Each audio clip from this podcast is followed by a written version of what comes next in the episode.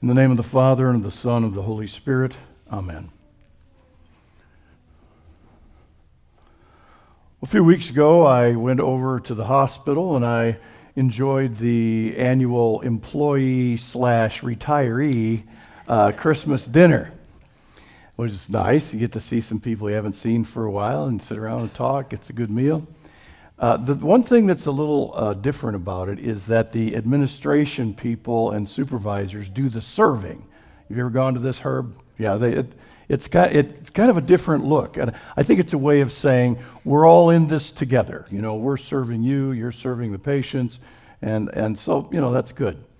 It's a little unnerving to see the CFO of the hospital with a hairnet on saying, Would you like the chicken or the pork chop? But still, it's, it's kind of good. Uh, it, it reminds me of today's gospel lesson. And that's because John the Baptizer was in a similar situation. Jesus came to him and said, You need to baptize me. And John thought, No, I, I think you need to baptize me, not me baptize you. No, Jesus said, that's, that's the way it's supposed to be. You have to do it that way.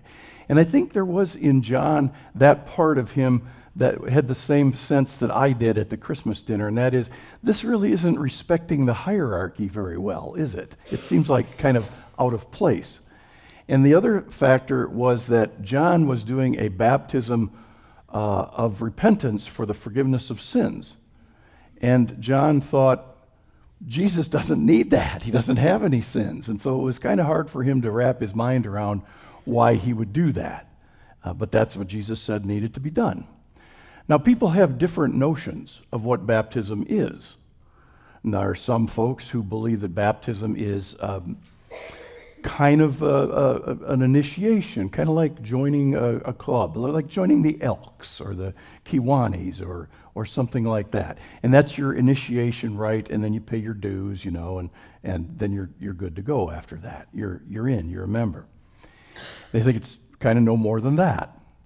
And then there are people, uh, on the other hand, who view baptism as a type of hell insurance.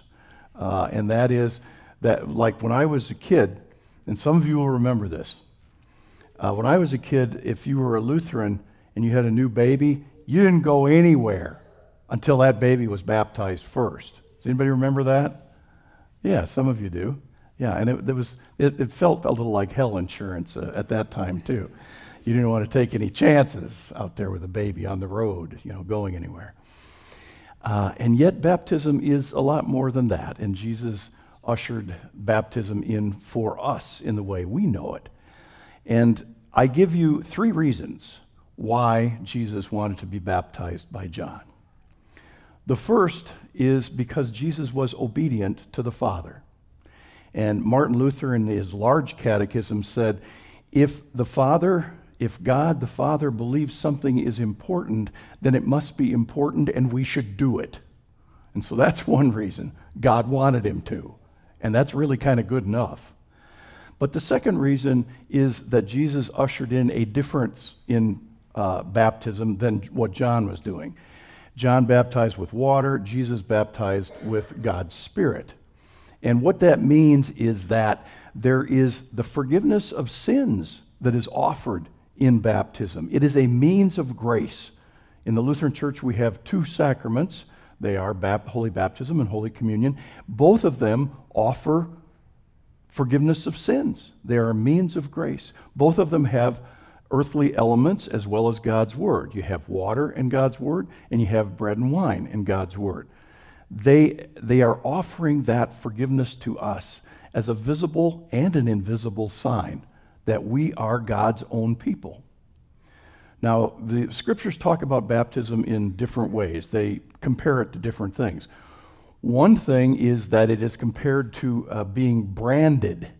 Now, we may not be that hep on that, but uh, when my dad and I took a trip out to Wyoming, we found out, from our friends out there, you can't sell any cattle until the brand inspector comes and inspects the brand because they have to know who these cattle belong to before you can sell them. We are branded, in at least invisibly branded, with the sign of the cross in our baptism. And what that means is that we know who we belong to. We belong to God. Scripture talks about us also that baptism is a washing, a washing uh, of, of our washing away of our sins. And you know, with babies uh, who are baptized, that, that makes a good symbol because babies who soil their diapers, they don't clean themselves. Uh, somebody else has to do that. That's, this is, baptism is something that God does to us. It's not something that we do or that we have to assent to. It's something that God does. He cleanses us. And another description in the New Testament is that baptism is like an adoption. And again, that's not something that the uh, adopted child does. All they are is somebody else adopts them. That's something that's done to them, that God adopts us. This is not something that, that we're doing on our own. And so all of those, uh, all of those symbols are in the New Testament for baptism. It's very important. And one of the things that we need to be aware of is that whenever we have something going on, we can remember that we are baptized. Martin Luther, who had a very, very personal relationship not only with God, but with the devil, It had a very personal devil. When Martin Luther was tempted by the devil, he didn't just say, Oh no, I'm a believer, I don't do that stuff. Martin Luther would cry, I am baptized. He did not rely on his own puny faith. He relied on the power of God who had branded him, who had washed him, who had adopted him, who had made him his own and was there to keep him. I am baptized. I have the power of God on my side, not just I want to be good. Martin Luther believed that that was powerful, that God had done that for us, that we were his children and always would be. We are blessed people of God. And it's important for us to, on this uh, baptism of Jesus Sunday, it's important for us to remember that. We are blessed, which doesn't mean, as I told the kids, that we won't have any bad days. It just means that when we have a bad day, we know God will be there with us. He will be there to see us through it. Not necessarily to dip us out of it, but to, to see us, to walk through it with us. We are blessed people.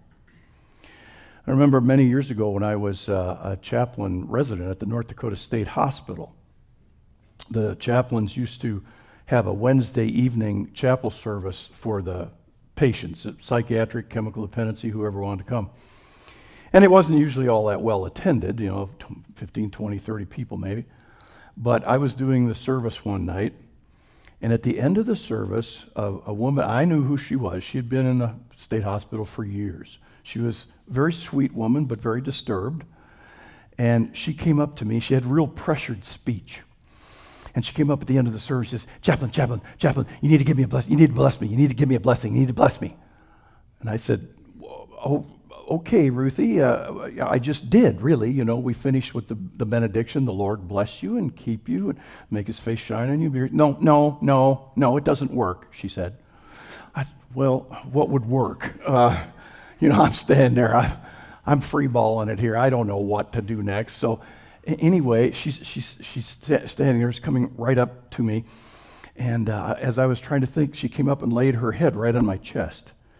And I reflexively put my arms around her and I said, Blessed are you, Ruthie. You are a baptized child of God.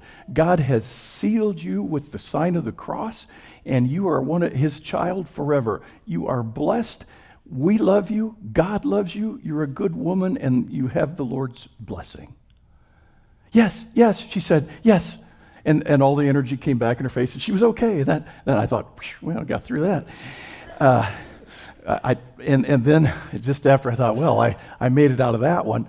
Uh, then I, I, I, looked, she walked aside. I looked up, and there was a, a, a, short line of people waiting to, to, to come up. And They each put their head on my chest, and I bless you. I bless you. Uh, and it just kind of went on till the line was done. And, and I thought, oh, you know, that's, that's weird and beautiful at the same time.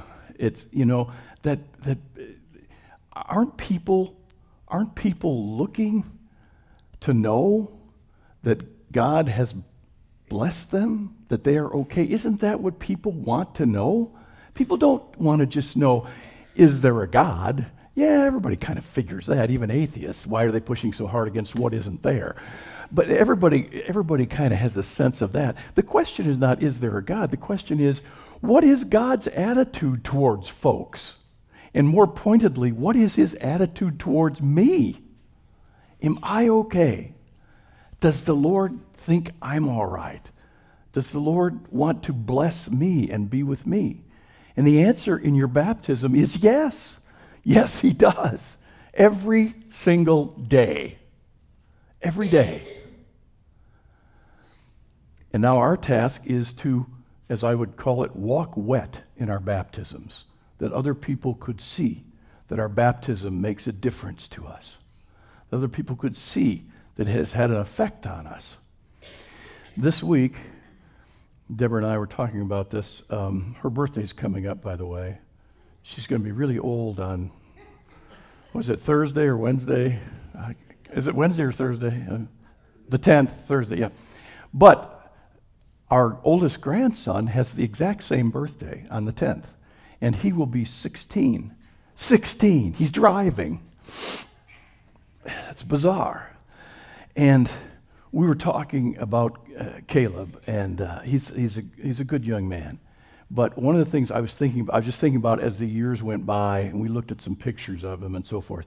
But I remember it was just, was this three or four years ago? I think I wrote about this in a newsletter one time. He was running cross country, and um, there was another little boy. What was his name, Deborah? Uh, that was he had some developmental disabilities. Oh, that, yeah, like if Deborah's going to remember. if I say a name, Deborah will stand up and go, That wasn't his name. He, I think it was Ryan. Was it Ryan? Anyway, he, he, he, he wasn't a great runner. He had, had these developmental disabilities, but he liked to run. He ran kind of awkwardly, but he liked to run and he liked to be part of the team. And Caleb ran his miles in cross country and he came to the finish line and they said, Oh, Ryan's still way back. He's still way back. And without anybody saying anything to him, Caleb turned on his heel and jogged back to where young Ryan was. And he grabbed him by the hand, and the two of them came running together, hand in hand, the rest of the way, and crossed the finish line. And uh, his mother, his grandmother, and I were just about as proud of a kid as we could be. He was glistening with sweat. He was grinning. And I thought, I thought maybe it wasn't sweat. Maybe he was just walking wet in his baptism. Amen. Now may the peace of God, which passes all understanding, keep your hearts and minds through Christ Jesus. Amen.